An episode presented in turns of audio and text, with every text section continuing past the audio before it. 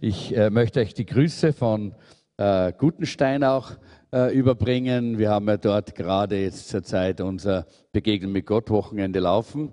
Äh, und äh, alle sind wirklich mit offenem Herzen dabei. Wir spüren und wir merken, wie Gott äh, Menschen verändert und wunderbare Dinge tut. Und wir möchten äh, auch dafür beten. Und ich möchte das jetzt gerade tun. Ich habe Ihnen versprochen, dass wir hier in der Versammlung auch für Sie beten werden. Heute Abend ist ein besonderer Abend auch äh, da bei diesem Begegnung mit Gott Wochenende, wo wir wirklich erwarten, dass es Durchbrüche gibt und Menschen Jesus Christus in einer ganz neuen Tiefe auch äh, begegnen und kennenlernen. Lass uns gemeinsam nochmal beten äh, für das Begegnen mit Gott Wochenende, aber auch für diese Predigt. Herr Jesus, wir danken dir, äh, dass du uns heute schon so gesegnet hast und begegnet bist. Und Jetzt wollen wir beten für unsere Lieben, die oben sind in Gutenstein. Wir beten für alle Mitarbeiter, dass du sie salbst und dass du ihnen Weisheit gibst und Liebe für jeden einzelnen Teilnehmer. Wir bitten dich, für die Teilnehmer, die so begeistert sind zum Teil von dieser herrlichen Atmosphäre deiner Gegenwart und die berührt worden sind in ihren Herzen schon äh, von dir, himmlischer Vater. Und wir bitten dich, äh, dass heute was Besonderes passiert, auch am Abend, äh, dass wirklich Durchbrüche geschehen, dass Menschen befreit werden von Gebundenheiten und dass es heute auch großen Jubel gibt, weil wenn wir frei werden durch deine Kraft, dann sind wir wirklich frei. Denn wenn der Sohn frei macht, der ist echt frei. Danke, Jesus. So danken wir dir auch für heute, diese, für diese Botschaft heute. Wir bitten dich, dass du jetzt auch durch deinen Heiligen Geist kommst und zu uns redest. Amen. Amen. Wir sind ja in dieser äh, Serie Starke Familien und heute haben wir den letzten Teil, den äh, vierten und letzten Teil. Äh, und ich denke, das ist ganz klar, alle äh, wollen wir gerne gute, starke Familien haben. Das äh, ging ja auch durch diese ganzen Predigten, die wir gehört haben in diesen Wochen. Ich möchte einen kurzen Rückblick geben. Wer hat alle drei Predigten bisher gehört zu diesem Thema? Ja, doch eine ganze Reihe, schön. Wer sie noch hören möchte, kann gerne ja auch bei, auf unserer in, äh, Webseite im Internet, äh, kann man das auch dann hören. Ich glaube, es gibt es jetzt auch auf YouTube und auf Facebook, so man kann überall Pred unsere Predigten wieder nachhören, weil das gut ist, wenn man den Zusammenhang auch kennt. Nochmal ganz kurz den Rückblick. Teil 1 hat geheißen barrierefreie Familie. Da ging es um Mauern und Barrieren, die oftmals in Familien da sind, die eingerissen werden müssen. Äh, und äh, da haben wir gesagt, es ist so wichtig, dass wir diese Barrieren auch wirklich niederreißen äh, wir haben gesagt, alle in allen Familien brauchen Werte. Das war eines der zentralen Dinge in dieser Botschaft. Ich habe da eine kleine Statistik gebracht und ich möchte noch einmal uns vor Augen führen, damit uns klar wird, wie wichtig eigentlich unser Einsatz als Christen für Ehepaare, für Familien, für Kinder und, äh, und Eltern in unserer Gesellschaft, in unserer Zeit ist. Äh, jede Stunde gibt es in Österreich zwei, zwei Ehescheidungen. 24 Stunden rund. Äh, äh, und diese hinterlassen jedes Jahr 18.686 Scheidungskinder. Das ist eine furchtbare Statistik, wenn wir daran denken, was das bewirkt, auch im Herzen der Kinder und im Leben der Kinder für ihre Zukunft. Äh, die, die, durchschnittliche Ehedauer, habe ich gesagt, das ist so ausgerechnet worden in Österreich, ist 10,9 Jahre. Das bedeutet, jeder, der länger verheiratet ist als 10,9 Jahre, ist in Österreich schon eine Ausnahme, äh, eine Ausnahmeehe. Äh, und äh, es ist so, dass wir also ganz äh, enorme äh, Probleme haben und ganz enorme äh, Sorgen und Nöte in den Familien für die nächsten Generationen, weil die Kinder natürlich dadurch sehr stark geschädigt werden. gut, aber die Wahrheit ist, und das habe ich, äh, damit möchte ich auch schließen, den, äh, von, von, diesem ersten Teil, äh, diese, diese Rückblende. Die Wahrheit ist, meine Familie kann gesund sein. Das ist die Wahrheit. Das ist die Wahrheit der Bibel. Meine Familie kann gesund sein. Äh, es ist so, unsere Familien sind verschieden, aber sie können gesund sein. Jede Ehe äh, hat unterschiedliche Möglichkeiten durch die verschiedenen Gaben und Begabungen, die wir haben. Aber eines ist klar, wir können gesunde Beziehungen haben, wir können gesunde Ehen, gesunde Familien haben. Das ist, was Gottes Plan in seinem Wort uns sagt. Und es ist möglich, wenn wir uns an sein Wort halten.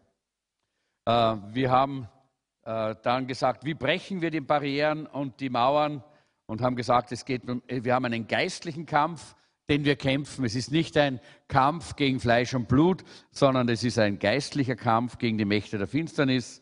Epheser Kapitel 6, äh, Vers 12. Und wir haben gesagt, mit der, nur mit der Kraft Gottes können wir diesen Kampf auch wirklich gewinnen. Dann gab es den zweiten Teil, hat Pastor Martin gepredigt äh, und er hat gepredigt über das Thema alternative Familie, äh, über christliche Elternschaft. Und da hat er äh, fünf Punkte äh, äh, hat er erwähnt. Ich weiß nicht, wie viele von euch sich noch erinnern können. Er hat gesagt, christliche Elternschaft ist Gebet, christliche Elternschaft ist Einfluss, christliche Elternschaft ist Gehorsam, Christliche Elternschaft ist Vorbereitung und christliche Elternschaft ist Liebe. Eine wichtige Botschaft, dass wir verstehen, was bedeutet es, christliche Eltern zu sein. Und dann haben wir ja einen Familiengottesdienst gehabt, nicht? Die äh, Jeanette liebt das immer. Sie ist so ein bisschen da die Familientante oder Familienmama oder Familienoma, wie man es dann auch sehen möchte. Äh, das tut sie gerne. Äh, und sie hat dann mit den Kindern hier vorne gemeinsam einen schönen Familiengottesdienst mit uns gemacht. Und das Thema war Next Generation, die nächste Generation. Was war das Bild? Die Stabübergabe beim Staffellauf. Äh, und wir müssen lernen, dass wir den Stab übergeben an die nächste Generation. Und da wissen wir ja, da gibt es einige Dinge. Das Wort müssen wir weitergeben. Wir müssen unser, äh, unsere äh, Tiefe und unsere Gewohnheiten des Gebets weitergeben an die nächste Generation. Wir müssen unsere Werte an die nächste Generation weitergeben und viele, viele Dinge, die wir in unserem Glaubensleben mit Jesus Christus pflegen, müssen wir weitergeben an die nächste Generation. Und das ist sehr, sehr wichtig. Die Frage, heute heißt es nämlich, hol deine Familie zurück. Nachdem wir drei solche tolle, super Familienthemen in der Predigt gehabt haben, wozu braucht es dann noch dieses Thema? Das ist vielleicht eine Frage, die der eine oder andere hat. Ich habe sie mir auch gestellt. Und ich muss sagen, eigentlich äh, kann ich nur sagen, weil Gott uns gezeigt hat, dass das nötig ist und dass es dran ist. Äh, und weil ich glaube, dass jeder Einzelne die Prinzipien Gottes und seine Gnade verstehen muss. Darum geht es eigentlich in dieser Botschaft. Die Prinzipien Gottes und auch die Gnade, die Gott uns gibt. Und eigentlich nehmen wir ein einziges Beispiel aus der Bibel und ich möchte, dass ihr eure Bibeln aufschlagt, wenn ihr Bibeln habt. Oder dass ihr in eurem Handy vielleicht jetzt gerade die Bibel wählt. Äh, das ist einzige, die einzige Form, wie man im Gottesdienst ein Handy gebrauchen darf, indem man die Bibel äh, in der Bibel liest am Handy. Und ich möchte euch jetzt ermutigen und ich möchte euch auch jetzt sogar den Auftrag geben, wenn ihr seht, dass euer Nachbar etwas anderes am Handy tut während dem Gottesdienst, als auf der Bibel lesen, dann klopft ihm auf die Schulter und sagt, Freund, du bist am falschen Ort. Vielleicht sollst du in ein Kaffeehaus gehen weil das ist kein Kaffeehaus. Wir beschäftigen uns hier mit Gottes Wort. Ja, nicht mit Facebook und nicht mit irgendwelchen anderen Dingen, die im Internet kommen, sondern mit Gottes Wort.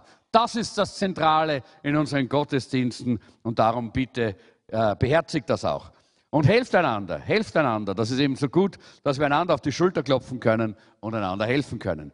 Äh, schlag die Bibel auf in 1 Samuel, Kapitel 27. Wir sehen äh, im Kapitel 30 von 1 Samuel, da sehen wir nämlich etwas, da sehen wir das Ende der Wüstenzeit von David. David hatte eine lange Wüstenwanderung, das wissen wir äh, denn äh, er wurde verfolgt von, von Saul und er ist immer in die Wüste ausgewichen. Er war immer in der Wüste, er war immer unterwegs und hat sich immer irgendwo in der Wüste versteckt mit seinen Le Leuten, mit seinen Männern. Und ich weiß nicht, ob ihr das schon einmal genau nachgeschaut und nachgezählt habt. Wir wissen alle, dass Israel wie lange in der Wüste war? 40 Jahre. Aber die, die wenigsten Leute wissen, dass David 30 Jahre in der Wüste war. 30 Jahre lang ist er verfolgt worden von Saul. 30 Jahre lang musste er weglaufen vor Saul und immer in der Wüste sich verstecken, von einer Höhle zur anderen, von einem Tal zum anderen. Äh, und das war gar kein leichtes Leben, kann ich mir vorstellen. Aber, und das ist das Wunderbare, Gott hat in dieser Zeit David aufgebaut. Gott hat ihm zwei ganz besondere Dinge dort in der Wüste gelehrt und hat ihn unterrichtet in zwei besonderen Dingen. Nämlich das erste, Gott hat David das Herz eines Kriegers gegeben. David und seine Männer haben dort, äh, während sie da unterwegs waren äh, in der Wüste, haben sie es gelernt, äh, gegen die Feinde des Herrn zu kämpfen, haben sie gelernt, gegen wilde Tiere zu kämpfen. Da haben sie aber auch gelernt zu überwinden, schwierige Situationen und Lebensumstände auch zu erdulden, um für den Herrn da zu sein und für Gott zu kämpfen. Das hat Gott dort in der Wüste dem David gelernt. Er hat, dem, er hat dem David gelernt, dass er gegen äh, die Philister aufstehen kann. Er hat gegen den Riesen Goliath gekämpft. Er hat gegen die Amalekiter gekämpft. Äh, und er hatte keine Angst, aufzustehen, um für die Würde des lebendigen Gottes einzustehen und zu kämpfen. Und ich denke, das ist etwas, was wir auch lernen müssen als Christen. Wir brauchen den Wunsch zu kämpfen für Jesus. Wir brauchen den Wunsch, äh, unser Leben auch einzusetzen, bereit zu sein, auch alles zu geben, damit sein Name verherrlicht wird, damit er groß gemacht wird, damit seine Würde nicht in den Schmutz gezogen wird. So wie David und seine Männer. Und manchmal muss Gott uns dazu in eine Wüstenzeit führen. In eine Zeit, wo vielleicht die Dinge ringsherum gar nicht so angenehm sind, aber dort kann Gott oft sehr gut an uns arbeiten und kann sehr viel in unser Leben hineinlegen, so wie bei David und seinen Männern.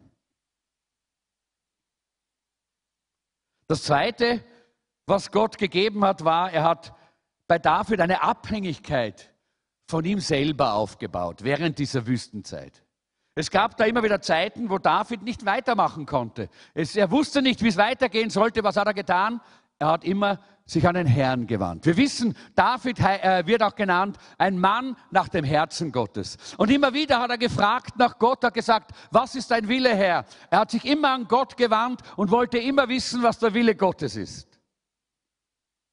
Und es gab Zeiten, wo es keine Chancen mehr gab für ihn, wo es scheinbar unmöglich war, kein Ausweg mehr. Und dann hat er sich an Gott gewandt und Gott hat einen Ausweg geschenkt. Und auch in dem Augenblick, wo er den Rockzipfel, den Mantel seines größten Feindes, der ihn 30 Jahre lang verfolgt hat und in die Wüste gejagt hat, also diesen Rockzipfel, den Mantel dieses Mannes in der Hand hält und das Schwert in der anderen Hand, da wendet er sich an Gott und schaut auf zu Gott. Und er tötet ihn nicht, weil Gott sagt, töte ihn nicht. Er ist der Gesalbte des Herrn. David hatte eine Abhängigkeit mit, äh, zu Gott und für Gott entwickelt in dieser Zeit. Aber, aber, und jetzt kommt das große Aber. Aber, trotzdem hatte er, und vielleicht ganz unbewusst, den Weg Gottes verlassen.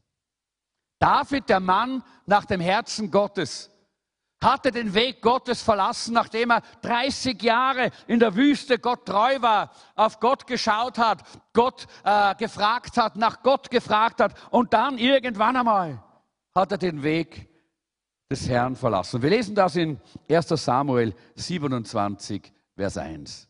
Da heißt es aber, David dachte, eines Tages wird Saul mich doch noch umbringen. Am besten fliehe ich zu den Philistern. Dann wird Saul aufhören, mich zu verfolgen. Oder mich in ganz Israel zu jagen und ich werde endlich sicher sein. Was ist da in den David gefahren? Was ist da passiert mit diesem David, der so eine Beziehung zu Gott hatte? Wie hat David sich selber in dieses Chaos hineingebracht? Wenn wir heute darüber reden, hol deine Familie zurück, dann müssen wir sagen, sehr oftmals stehen auch wir als Pastoren, sehr oftmals stehen wir als geistliche Leiter vor Situationen, wo wir sagen, wie haben sich die in dieses Chaos hineingebracht? Wie ist das möglich, dass das plötzlich hier so eine Situation ist?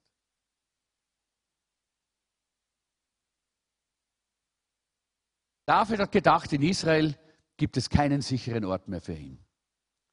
Es gibt keinen sicheren Hafen. Kurz zuvor hatte er einer Stadt geholfen, dieser Stadt Keila, äh, diese Stadt war belagert worden äh, und, äh, und man, man, wollte diese Stadt einnehmen und die, die, man wollte die, die, Einwohner schänden. Ich glaube, der, der, der, König, der sie belagert hatte, wollte jedem das rechte Auge ausstechen oder irgend so etwas hat er vorgehabt. Und David ist gekommen und er hat der Stadt geholfen. Er hat die Stadt befreit. Er hat, er hat, er hat diese, dieser Stadt Freiheit äh, und Frieden geschenkt. Und dann kam Saul weil er gehört hat, dass David dort in dieser Stadt Keila war. Und David fragt Gott und sagt, werden die mich ausliefern? Und Gott sagt, ja. Diese Leute werden dich ausliefern an Saul. Und David war so tief getroffen, weil er gewusst hat, hier werde ich abgelehnt von denen, denen ich geholfen habe, für die ich mein Leben gegeben habe. Die lehnen mich jetzt ab. Und diese Ablehnung hat sein Leben angefangen in die falsche Richtung zu treiben. Saul hat ihn abgelehnt. Er hat gesagt, Saul hat mich abgelehnt. Israel hat mich jetzt abgelehnt mit Keila. Ich will mich jetzt mit den Philistern anfreunden. Was für eine Entscheidung. Was für eine Entscheidung, Leute. Das ist die falsche Perspektive gewesen, die David dort in, diese, in dieses Chaos, in diese Katastrophe hineingeführt hat die falsche Perspektive auf sein eigenes Leben. Er hat gedacht, es gibt keine Hoffnung für mich.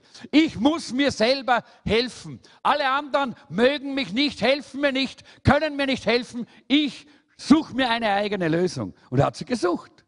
Er ist zu den Philistern gegangen. Diese deprimierenden Gedanken kommen nicht von Gott, wenn du sie mal hast. Wenn solche Gedanken in deinem Leben da sind, dann sind die nicht von Gott, sondern die sind vom Feind, die sind vom Satan und aus unserem eigenen Fleisch kommen die. Er hatte keine richtige Einschätzung der Realität. Denn eigentlich hätte er sagen können, meine Güte, Gott hat mich zum König über Israel gesalbt.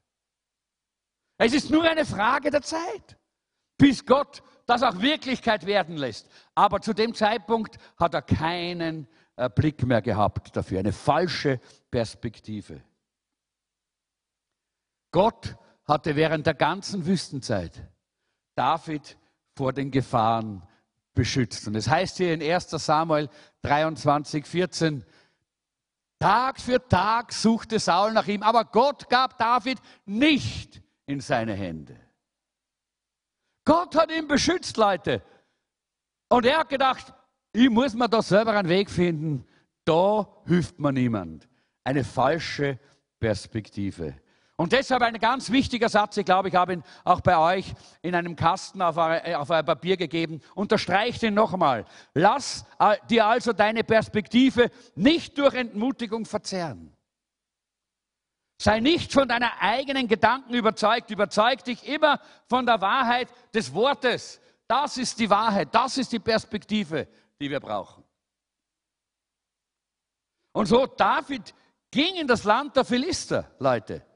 Und er freundete sich mit Achish, dem König der Philister, an. Und er wurde so ein Vertrauter von diesem König, dass Achish ihn zu seinem Leibwächter gemacht hat.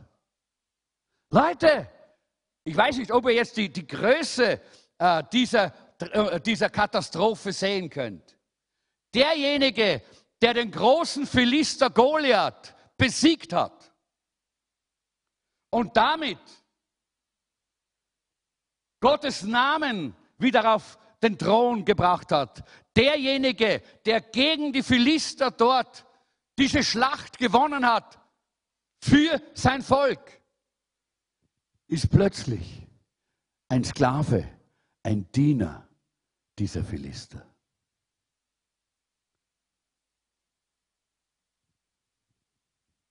ein Diener des Philisterkönigs. Sie sind die Feinde Israels.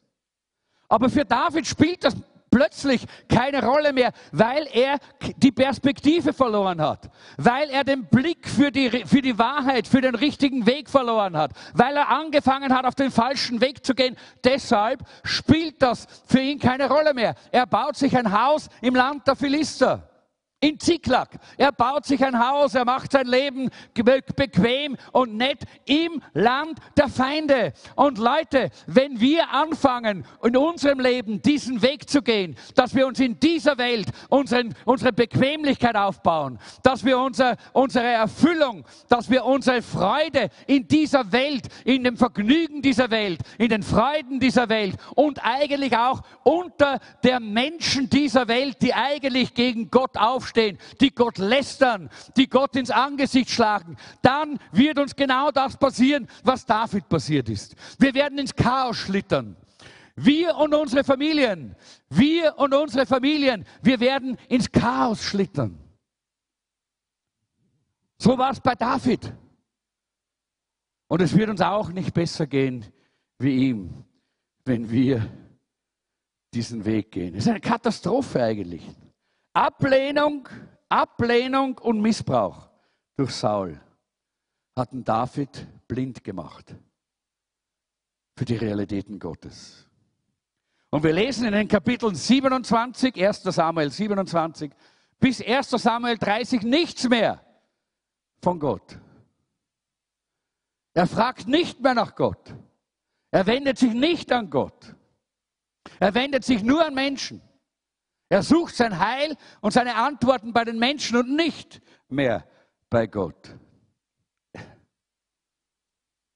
Und dann kommt das ganz, ganz Unvorstellbare. Ich sage euch, ich habe diese Geschichte durchgeschaut und durchgelesen, immer wieder durchgelesen und durchgelesen. Wie ist das möglich, Herr? Und dann habe ich mein Herz angeschaut. Und dann habe ich gemerkt, das ist da auch möglich. Und ich habe gesagt, Herr, bitte hilf mir. Hilf mir, dass ich nie diesen Weg einschlage. Und ich möchte uns allen helfen, dass wir das verstehen, dass dieser Weg, der, der durch äh, manchmal durch Ablehnung oder durch scheinbare Ablehnung, durch, äh, durch, äh, äh durch Widerspruch oder äh, durch äh, auch vielleicht auch manchmal Missbrauch in der Familie, dass wir dadurch Wege gehen, die wir vielleicht mal gar nicht mehr selber erkennen können, so wie es bei David war. In 1 Samuel 28, 1 und 2, und das lesen wir gerade, da heißt es, und es begab sich zu der Zeit, dass die Philister ihr Heer sammelten, um in den Kampf zu ziehen gegen Israel. Und Ache sprach zu David, du sollst wissen, dass du und deine Männer mit mir ausziehen sollen im Heer. Da kommt diese Katastrophe, die Katastrophe war noch nicht groß genug, das Chaos war noch nicht groß genug, dass David nicht mehr im gelobten Land, nicht mehr unter dem Volk Gottes wohnte und lebte, sondern im Feindesland, im, im Land derer, die das Volk Gottes verachten, verspotten, im Land derer, die das Volk Gottes bekämpfen. Nein, das war noch nicht genug. Jetzt kommt die nächste Katastrophe, nämlich jetzt sollte er gemeinsam mit den Feinden Gottes gegen das Volk Gottes kämpfen. Und ich habe mir gedacht, naja, da hat doch der David die Möglichkeit gehabt, um zu sagen, stopp, stopp, bis hierher nicht mehr weiter. Das tue ich nicht. Aber was lesen wir hier? Was sagt er? David sagt, wohlan, du sollst erfahren, was dein Knecht tun wird. Und Achish sprach, zu David, so will ich dich zu meinem Leibwächter machen. Und das Interessante ist, er schließt sich wirklich den Philistern an. Es heißt hier, und er zieht mit ihnen gemeinsam nach Norden, nach Afek, wo sich das ganze Heer der Philister gesammelt hat, um gegen Israel zu kämpfen. Und David und seine Männer sind dabei. Was für eine Katastrophe. Ich kann mir nur eines denken. Der Mann nach dem Herzen Gottes, Der Mann nach dem Herzen Gottes, lass uns das immer, lass uns immer dran denken, ja. Dass er so blind war. Er hat das gar nicht selber gemerkt. Er war so verblendet und so blind durch das, was ihm geschehen ist, dass er den falschen Weg eingeschlagen und er hat nicht gemerkt, dass er auf dem falschen Weg ist. Wir wissen nicht genau, was David dachte, aber er ist mitgezogen. David ist bereit, mit den Philistern gegen sein eigenes Volk Israel in den Krieg zu ziehen. Und jetzt kommt eine ganz besondere Sache. Und ich muss sagen, oh, da bin ich so auf, äh, äh, zu Gott gekommen, da habe ich so aufgeatmet. Gott in seiner Größe, Gott in seiner Gnade, Gott in seiner Barmherzigkeit, er lässt David nicht in dieser Weise kaputt gehen. Denn er sieht sein Herz. Und er weiß, auch wenn er jetzt verblendet ist, auch wenn er jetzt nicht sieht und erkennt, dass er auf dem falschen Weg ist, so hat er doch tief in seinem Herzen 30 Jahre lang in der Wüste Gott gesucht. So hat er doch vor dem, äh, vor dem Riesen Goliath den Namen des lebendigen Gottes verteidigt. So ist er doch jemand, der ein Mann nach dem Herzen Gottes gewesen. Und wir sehen hier, Achish, der König, der vertraut dem David und sagt, ja komm, komm, komm, kämpf mit uns gegen das Volk Israel. Aber die anderen Fürsten, sie vertrauen ihm nicht. Und da sehen wir, da ist Gottes, Gottes Wirken hineingekommen. Und wir sehen hier, wir können sagen, äh, durch, zu Gottes Gnade müssen wir dankbar sein, musste David und seine Männer nicht in den Kampf ziehen. Denn die Fürsten haben gesagt, wir wollen da keine Israeliten dahinter uns, äh, auch noch hin, äh, hinter unserem Rücken haben, wenn wir sie vor uns haben. Nein, nein, nein, nein, nein. Der David soll wieder heimgehen, dort wo er herkommt. Er soll ganz schnell nach Ziklag, Ziklag wieder zurückgehen. Und Gott schenkt ihnen diese Gnade, dass sie nicht in den Krieg ziehen müssen gegen ihr eigenes Volk. Gott schenkt diese Gnade. Was für eine Gnade. David hat das nicht verdient. Leute, das zeigt mir wieder, was Gnade bedeutet. Ich weiß nicht, ob jemand von uns so viel verbockt hat, wie dieser David in diesem Augenblick. Niemand von uns ist, glaube ich, in so eine Tiefe gegangen, wie David in diesem Augenblick. Und darum möchte ich dir sagen, die Gnade Gottes reicht auch für dich aus heute und für deine Situation. Und Gott in seiner Gnade will immer eingreifen, dort wo wir sind, wenn wir es nur hören, wenn wir es nur erfahren können. Und das war diese unfassbare und ungeheure Gnade, die Gott uns hier schenkt. David hat ihn zwar links liegen lassen, die ganze Zeit hier, und nicht um ihn gekümmert, sondern nur um sich selber gedreht und ich und ich und seine eigenen Wege gesucht. Aber Gott hat sich trotzdem um David gekümmert. Und David hatte wieder ein Problem. Warum? Er war ja jetzt nicht auf dem richtigen Weg. Er war nicht in einer geistlichen Haltung. Er war in einer ungeistlichen Haltung. Jetzt hat er gesagt, okay, Saul hat mich abgelehnt, die Israeliten haben mich abgelehnt in Keila und jetzt lehnen mich auch die Philister ab. Was habe ich noch? Uh, jammer. Alle lehnen mich ab. Niemand mag mich. Das war, das war Davids Haltung. Das war seine Stellung in diesem Augenblick. Und David, er zieht mit seinen Leuten nach Süden. Und das war immer äh, in der Bibel ein, ein Bild auch dafür, hinunter, hinunter, hinunter. Es geht bergab. Und es ging bergab mit David. Und dann sehen wir gleich, und jetzt kommen wir ganz rasch in diese Schritte hinein die ich glaube, dass sie wichtig sind. Wenn wir unsere Familien wieder zurückholen wollen aus Situationen, wo sie vielleicht im geistlichen Bereich gestrandet sind oder wo wir vielleicht in unseren Beziehungen äh, Brüche erlebt haben und wir oftmals es gar nicht gemerkt haben, dass wir auf dem falschen Weg sind, so wie David. Er hat das gar nicht richtig mitgekriegt. Er hat einfach ausgeklinkt in einer Situation, wo es ihm zu viel war. Nach 30 Jahren Wüste, nach 30 Jahren Ablehnung, nach 30 Jahren immer wieder Zurückweisung und dann noch diese Enttäuschung in Keila, wo er gedacht hat, jetzt habe ich einige, die hinter mir stehen. Dann hat er gesagt, jetzt haue ich den Hut drauf. Und viele hauen den Hut drauf. In den Familien, in den Ehen. Und dann brechen Dinge auseinander. Und wir merken gar nicht, dass wir uns jetzt aufmachen und den falschen Weg gehen. Und dann versuchen wir alle möglichen Dinge, wo wir uns ansiedeln können, so wie es David gemacht hat, im Land der Philister statt im Land äh, des Volkes Gottes. Und David ist auf dem Weg nach Süden, ist auf dem Weg hinunter. Auch immer noch. Denn das, was er jetzt erlebt hat, wo er geglaubt hat, jetzt ist das Heferl voll. Ja?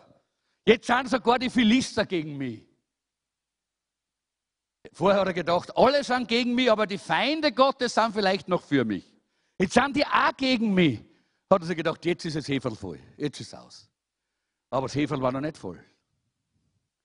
Weil wie er nämlich nach Ziklag kommt, in diese Stadt, da kommt eben in diesem Augenblick, da beginnt Gottes Wirken in seine Katastrophensituation hinein. Und wir lesen jetzt diese Stelle aus 1 Samuel 30, 1 bis 8. Und ihr alle habt das auch auf euren, auf euren Unterlagen. Vielleicht können wir das mal miteinander laut lesen, dass wir es uns einprägen. Drei Tage später, als David und seine Männer wieder in der Stadt Ziklag eintrafen, mussten sie feststellen, dass die Amalekiter in das Südland eingefallen waren und Ziklag niedergebrannt hatten. Sie hatten die Frauen, die Kinder und alle anderen gefangen genommen und verschleppt, aber niemand getötet. Als David und seine Männer kamen, sahen sie die niedergebrannte Stadt und dass ihre Frauen, Söhne und Töchter verschleppt worden waren, da weinten sie, bis ihre Kräfte sie verließen. Auch die beiden Frauen Davids, Ahinoam aus Jezreel und Abigail, die Witwe Nabals aus Karmel, waren gefangen genommen worden. David befand sich in einer sehr schwierigen Lage. Denn seine Männer waren über den Verlust ihrer Frauen und Kinder so verbittert, dass sie schon davon redeten, ihn zu steinigen.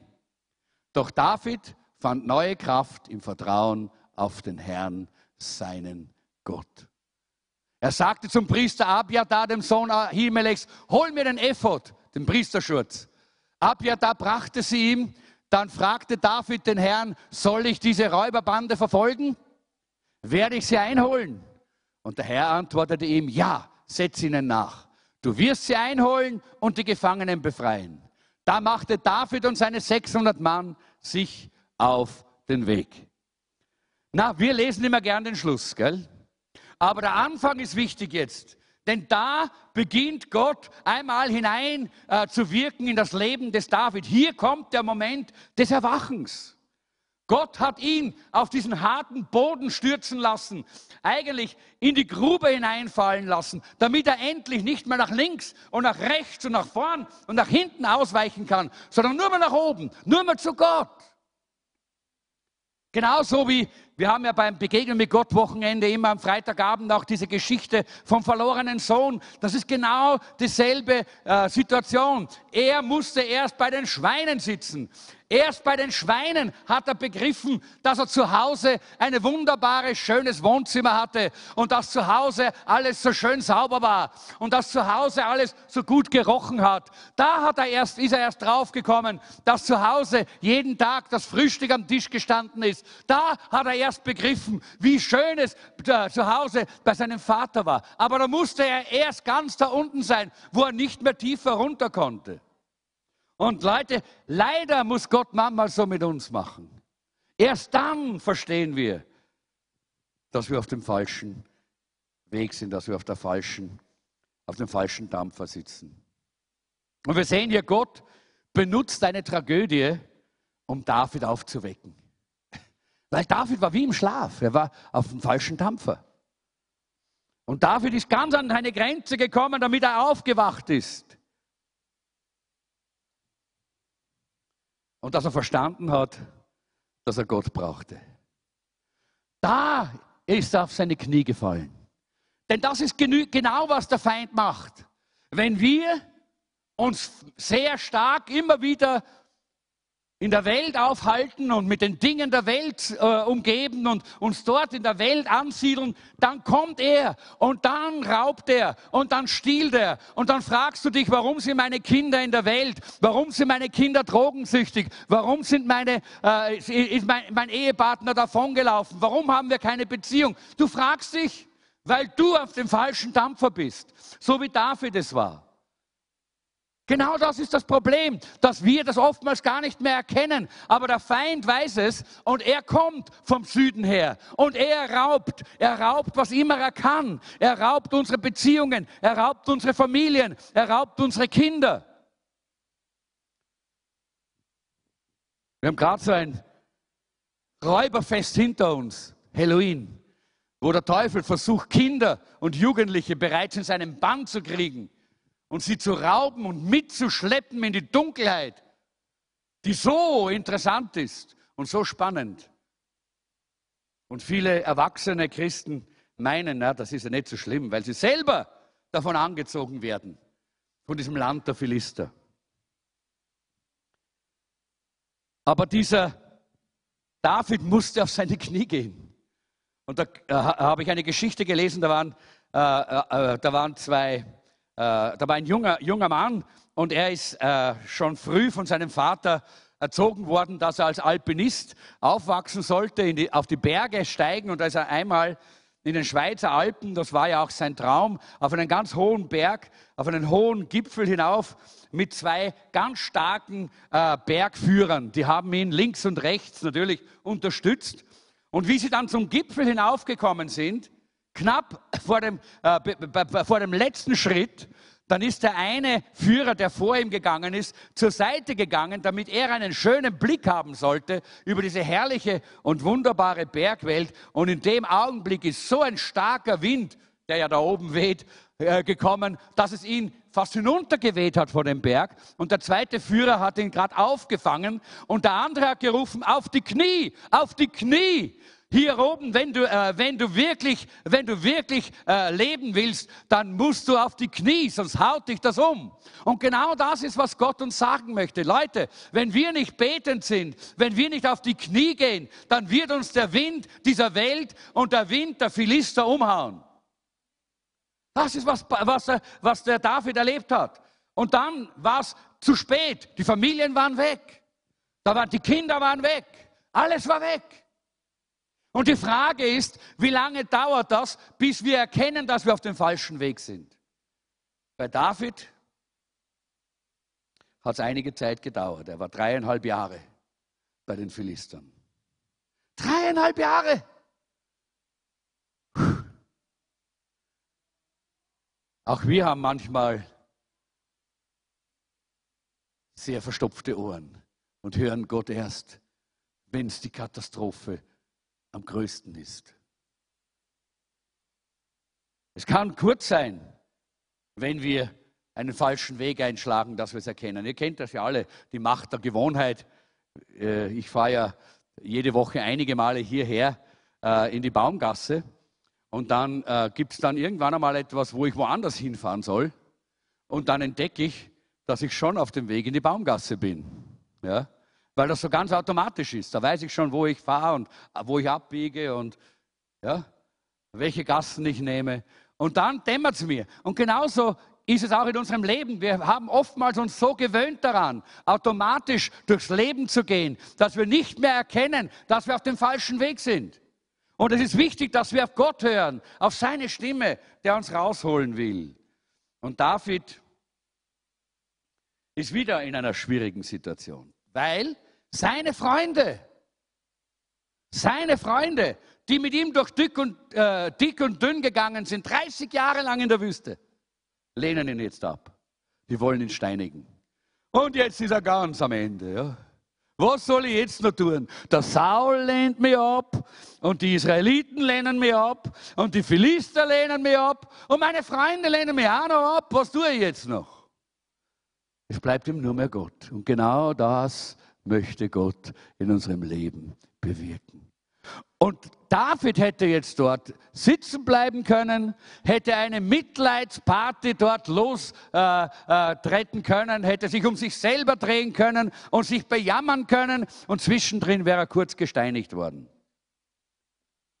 Ja, aber das hat er nicht getan, sondern da in dem Augenblick ist er aufgewacht. Und Leute, Gott möchte, dass wir immer wieder zu dem Punkt kommen, wo wir aufwachen, wenn wir den falschen Weg eingeschlagen haben. Und deshalb heißt es ja, und David wandte sich an Gott. Er wandte sich an Gott. Ja, er hat geweint um seine Frauen. Ja, er hat um seine Familien geweint, so wie die anderen. Aber er hat auch geschrien zu Gott. Er hat gerufen in die richtige Richtung. Und das ist, was Gott eigentlich von uns haben möchte. Und deshalb ist der erste Schritt, dass wir zurückkommen zu Gott. Das heißt nicht, dass wir, jetzt weiß ich, ganz bewusst Gott verlassen haben, sondern so wie David wir irgendwo abgebogen sind und gar nicht gemerkt haben. Und plötzlich sind wir im Philisterland. Und dann ist es nicht so leicht, wieder rauszukommen, Leute. Aber wir können uns an einen wenden, der uns herausholen kann. Und das ist unser Gott, das ist unser Jesus, das ist unser König, der viel stärker ist und viel größer als jeder Philisterkönig, als jede Macht dieser Welt. Der Schritt zwei ist, höre auf Gottes Stimme und gehorche. Und ich muss da nicht mehr viel dazu sagen, weil der David hat wirklich gehorcht. Er hat gefragt. Und dann sehen wir eigentlich in dem nächsten Kapitel, kann man sagen, eine der schönsten Stunden von David. Er wendet sich an Gott und Gott ist sofort da. Gott sagt nicht, Moment, stopp, stopp, jetzt hast du mir eineinhalb Jahre oder zweieinhalb Jahre, hast mir jetzt äh, nicht gebraucht und jetzt auf einmal soll ich da sein. Nein, Gott ist immer da, in seiner Gnade. Weil es war seine Gnade, die ihn dorthin gebracht hat. Und Leute, wenn wir von Gott manchmal in Situationen geführt werden, die vielleicht schwierig sind, die nicht leicht sind, dann frag doch einmal, ob du dich wirklich nicht einfach an Gott wenden sollst, auf die Knie gehen sollst, neue Gebetszeiten haben, um wieder zu hören, was Gott dir zu sagen hat. Und dann fragt Gott, äh, David, da fragt David Gott, Zwei Dinge. Soll ich sie verfolgen und kann ich sie besiegen? Und Gott gibt Antwort auf beides. Äh, einmal gibt er einen Befehl, er sagt, come on, go, verfolge sie. Und das Zweite ist, er gibt eine Verheißung. Er sagt, du wirst sie besiegen alles zurückbringen. Nichts wird fehlen. Und wisst ihr, manchmal denken wir uns, ja, müssen wir dann wegen jeder Kleinigkeit wirklich Gott fragen? Ja, wir müssen. Wir sollen und wir müssen. Wir müssen fragen, was Gottes Wille ist, was er wirklich tun möchte, für, was er für uns hat und was er tun möchte in unserem Leben. Und interessant ist, wie sie dann, ihr könnt die Geschichte selber lesen, sie ziehen dann los äh, und verfolgen diese Amalekiter-Herde äh, und wie sie da unterwegs sind. Sie wissen ja gar nicht, wo die sind.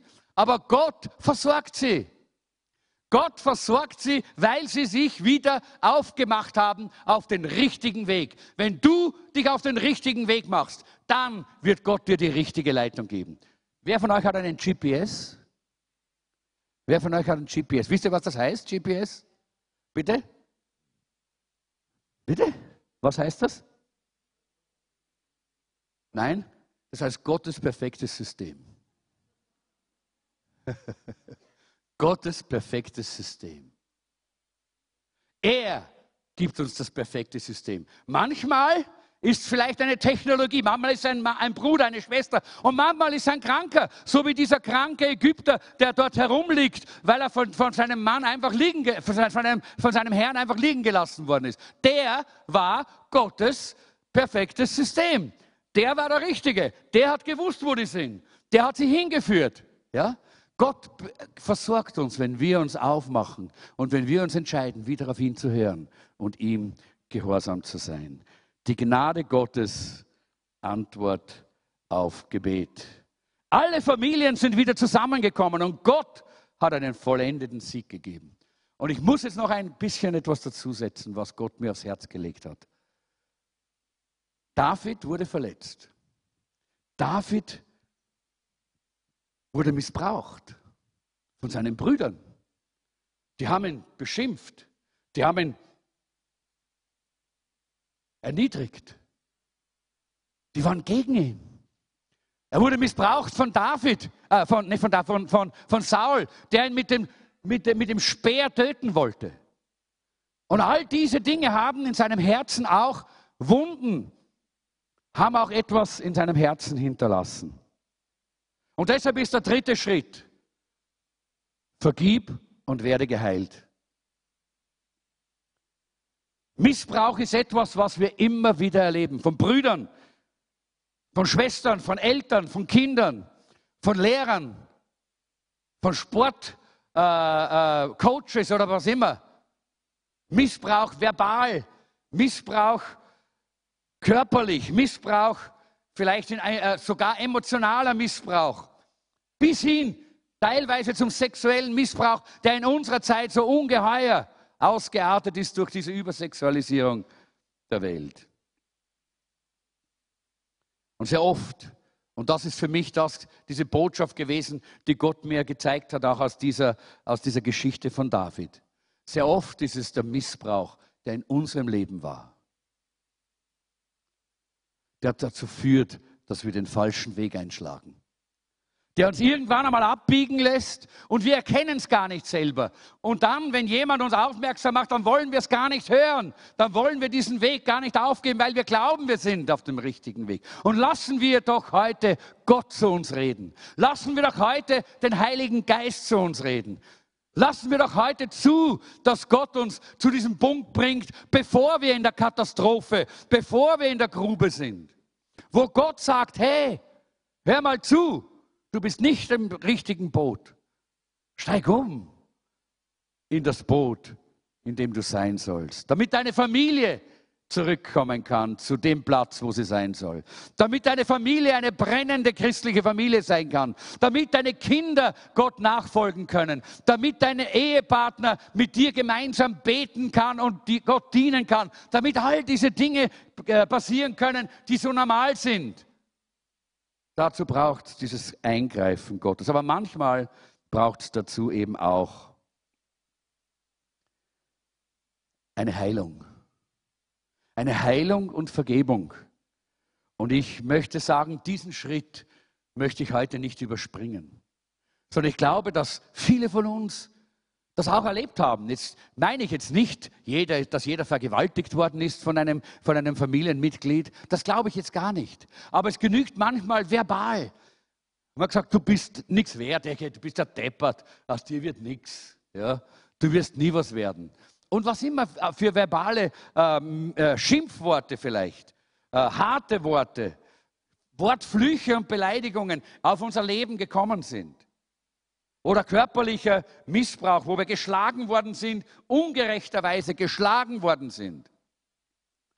Wo wir körperlich gequält worden sind, vielleicht sogar von einem Verwandten oder manchmal auch von anderen Leuten, Nachbarn oder was immer, als Kinder, als Jugendliche schon. Manche haben rassistischen Missbrauch erlebt, sind verachtet worden, weil sie von, einem, von einer anderen Volk, Volksgruppe sind. Und dann sehr oftmals der emotionale Missbrauch, wo wir uns verlassen gefühlt haben, weil niemand sich um uns gekümmert hat. Ich glaube nicht, dass ich viel über den sexuellen Missbrauch sagen muss, aber ich glaube auch, der ist viel verbreiteter, als wir das annehmen. Wir wissen, dass ein großer Prozentsatz der kleinen Mädchen in unserer Gesellschaft irgendwann einmal von einem Verwandten sexuell missbraucht werden. Das ist kein kleiner Prozentsatz. Ich habe jetzt nicht nachgeschaut, aber ich habe einmal gehört, eine Statistik. Wie viel? Jedes vierte, jedes vierte Mädchen äh, in unserem Land wird sexuell von irgendeinem Verwandten missbraucht. Und es gibt sicher auch viele Buben, denen es ähnlich geht. Und deshalb glaube ich, dass es Heilung braucht. Und in Psalm 147, Vers 3 heißt es, er heilt, die zerbrochenen Herzen sind. Er verbindet ihre Wunden. Psalm 147, Vers 3, ich glaube, wir haben das auf der Folie.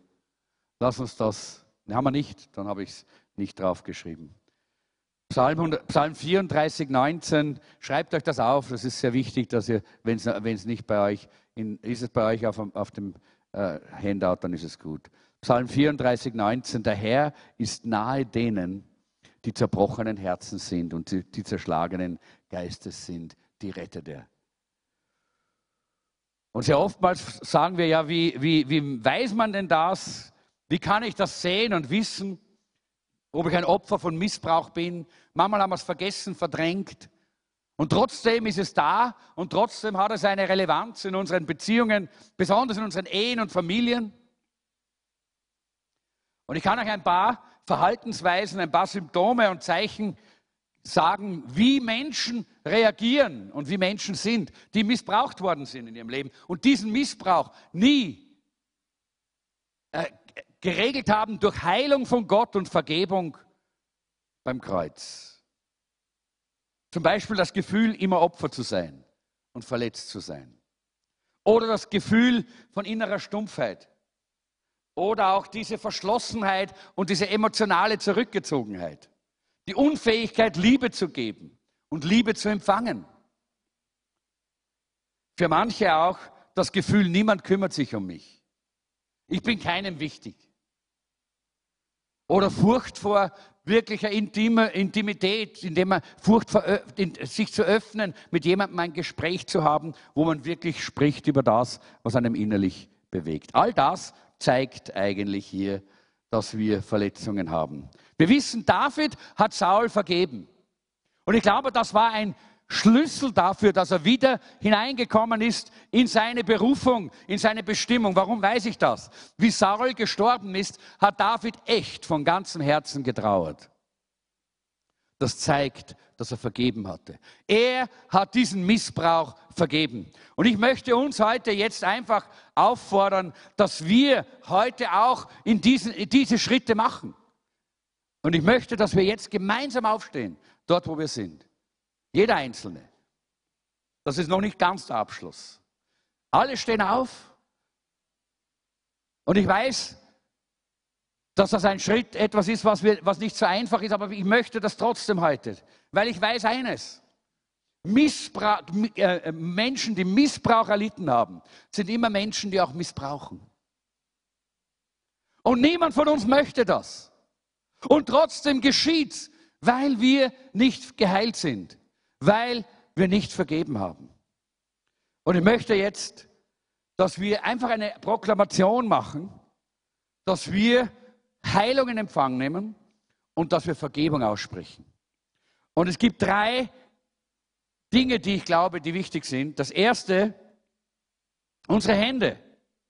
Und ich möchte jetzt, dass wir unsere Hände heben zu Gott. Jeder Einzelne. Das ist nämlich, die Hände sind oftmals ein Werkzeug für Missbrauch. Und oft haben wir das erlebt und vielleicht hast du es nicht ganz massiv erlebt, aber doch ist das etwas. Und lass uns jetzt gemeinsam beten und ihr könnt mir mit nachbeten. Sag, himmlischer Vater, ich bitte dich jetzt, meine Hände zu reinigen von jeglichem Missbrauch und harter Behandlung anderer. Herr, ich bitte dich, dass du alle diese Ketten brichst, die durch Missbrauch entstanden sind, der an mir geschehen ist. Jetzt in diesem Augenblick entscheide ich mich, ich vergebe denen, die mich missbraucht haben und segne sie mit meinen Händen. Lass meine Hände segnende Hände sein in und in der Familie, mit meinen Kindern, mit meinen Eltern, mit meinen Geschwistern, mit meinen Freunden, mit meinen Nachbarn, in der Gemeinde. Lass meine Hände segnen und nicht missbrauchen. Jetzt möchte ich, dass wir eine Hand auf den Mund legen. Da kann man nicht so laut sprechen, aber es geht trotzdem. Und wir wollen jetzt auch sehr oftmals wird mit Worten missbraucht. Und wir tun es oft auch, weil wir so hineingeschlittert sind durch das, was wir erlebt haben. Lass uns das jetzt auch äh, einfach aussprechen und proklamieren. Herr, ich bitte dich, reinige meinen Mund von allen verletzenden und schädlichen Worten. Lass diese Lippen keine Worte mehr sprechen, die verletzen und Schmerz verursachen. Heile mein Herz von allen Verletzungen, die durch Worte geschehen sind. Und ich entscheide mich, allen zu vergeben, die mich missbraucht haben mit Worten. Von jetzt ab will ich Worte der Heilung sprechen, Worte der Ermutigung, Worte des Segens im Namen Jesu. Und jetzt berühren wir uns, äh, legen wir eine Hand auf die Augen und beten wir, äh, auch proklamieren wir, das sagt, Heiliger Gott, reinige meine Augen und lass sie nicht mehr gefüllt sein mit Blicken von Hass, von Einschüchterung, von Unreinheit. Lass meine Augen Liebe ausstrahlen und Freundlichkeit und Mitgefühl. Und Herr, ich vergebe allen, die mir mit ihren Blicken Verletzungen zugefügt haben, die mich gedemütigt haben, die mich herabgesetzt haben. In deinem Namen, Herr Jesus, vergebe ich ihnen. Und ich bitte dich jetzt, gebrauche mich als ein Werkzeug deiner Herrlichkeit, dass durch meine Augen deine Schönheit und deine Herrlichkeit strahlen. Im Namen Jesu. Amen. Amen. Und weil wir jetzt schon stehen, möchte ich, dass wir alle nach vorne kommen, hierher. Alle, hier. Kommt mal alle. Du kannst raufkommen, ja. Kommt mal alle hier nach vorne. Ich glaube, wir brauchen bevollmächtigte Familien. Wir haben gesehen, wie David seine Familien verloren hat. Und wie er nur dadurch, dass er zurückgekommen ist zu Gott, sich gebeugt hat vor Gott, Buße getan hat, umgekehrt ist und wieder die Wege Gottes gesucht hat und gehorsam war. Gehört, gefragt hat und gehört hat und getan hat, was Gott gesagt hat. Nur dadurch hat er seine Familie wieder bekommen. Und ich glaube, Gott möchte heute jedem von uns sagen, wenn Bruder oder Schwester, wenn Kinder oder Eltern, wenn Partner oder irgendjemand von Jesus weggegangen ist oder aus der Familie weggegangen ist oder eine Spannung oder eine entscheidende Problematik da ist in deinem Leben, dann sagt der Herr, komm zurück zu mir. Ich rufe dich von deiner Blindheit. Ich rufe dich zurück aus dem Land der Philister. Und vielleicht hat Gott dir schon gezeigt, wo dein Philisterland ist was dein Philisterland ist. Das Gebiet, wo du dich aufhältst, wo du weißt, dass du nicht sein sollst, weil Gott das nicht will, weil es nicht Gott gefällig ist.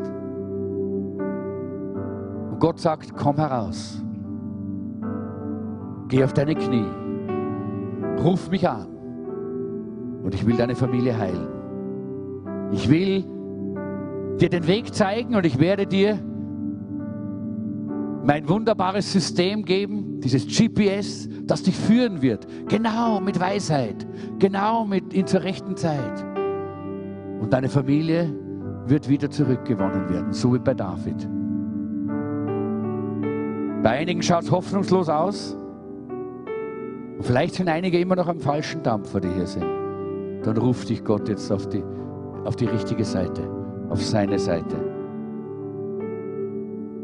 Und ich möchte jetzt, dass jeder von uns seine Familie hier vor Gott niederlegt und sagt, Herr, ich brauche dich. Vielleicht hast du die Liebe zu deiner Familie verloren, weil du verbittert bist, weil du verletzt worden bist, weil du abgelehnt worden bist, weil du vielleicht auch missbraucht worden bist. Aber heute ist der Herr hier und ich, ich spüre diese Welle der Liebe, die über unser Herzen kommt. Und der Herr möchte dir wieder eine neue Liebe für deine Familie geben. Die Nächsten, die kleine Familie, aber auch deine Verwandten. Er möchte dir eine neue, eine neue Liebe schenken. Gerade jetzt, in diesem Augenblick. Und ich möchte, dass du jetzt diese Liebe zum Ausdruck bringst, indem du dem Herrn diese Familie hinlegst und sagst, Herr, ich bin bereit, ein Werkzeug zu sein. Wenn du Dinge getan hast, von denen der Heilige Geist dir gezeigt hat, das waren Dinge, die die, die, die, die Familienmitglieder weggeführt haben von Gott, die sie ins Philisterland hineingeführt haben vielleicht. Dann tu Buße jetzt. Dann sagst du dem Herrn, sag Herr, vergib mir. Ich war so deppert. Und wisst ihr, die Gnade Gottes ist so groß, wenn er sogar den David, der so eine Dummheit gemacht hat, noch herausgeholt hat, dann holt er dich auch heraus. Aber sag's ihm. Sag, Herr, es tut mir so leid, dass ich so egoistisch war, dass ich nur auf mich geschaut habe. Also ich glaube, jetzt muss ich, muss ich mich um mich kümmern und für mich sorgen. Und dabei habe ich meine Familie verloren. Oder den einen oder anderen in der Familie. Vergib mir, Herr. Ich beuge mich. Und lass diese neue Liebe in dir aufsteigen. Und leg diese Familienmitglieder jetzt vor dem Herrn hin. Und dann wirst du sehen, wie der Heilige Geist kommt und wie er dir heute sagt, so wie Gott es zu David gesagt hat, ja, geh hin und du wirst sie alle zurückholen. Ich empfinde das ein ganz wunderbarer Moment, auf den du selber eingehen musst. Ich kann das nicht für dich tun. Ich persönlich habe das große Verlangen. Familienmitglieder in meiner größeren Familie die nicht gläubig sind, mehr zu lieben und mich zu beugen für sie und sie vor Gott hinzulegen und sagen, Herr, hilf mir, sie aus dem Philisterland herauszuholen. Aber es geht nur, wenn wir selber rausgehen, wenn wir selber nicht drin sind. Okay? So, öffne dein Herz, streck deine Hände aus zum Herrn und sprich es aus. Sprich es aus. Sag, Herr, ich bring dir meine Familie. Herr, ich bring dir meine Kinder. Herr, ich bring dir meinen Ehepartner. Herr, ich bring dir meine Eltern, meinen Onkel, meine Tante, meine Nichten, meine Cousins. Ich bring sie dir, Herr. Oh Gott, lass sie nicht verloren gehen, weil wir unbedingt im Philisterland herumlaufen müssen. Herr, vergib uns. Vergib uns, Herr.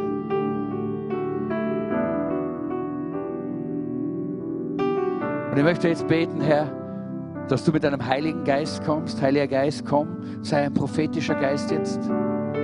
Schenk Eindrücke, schenk klares Wissen, was du möchtest, was dein Wille ist.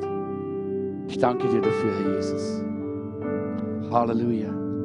Danke, Jesus.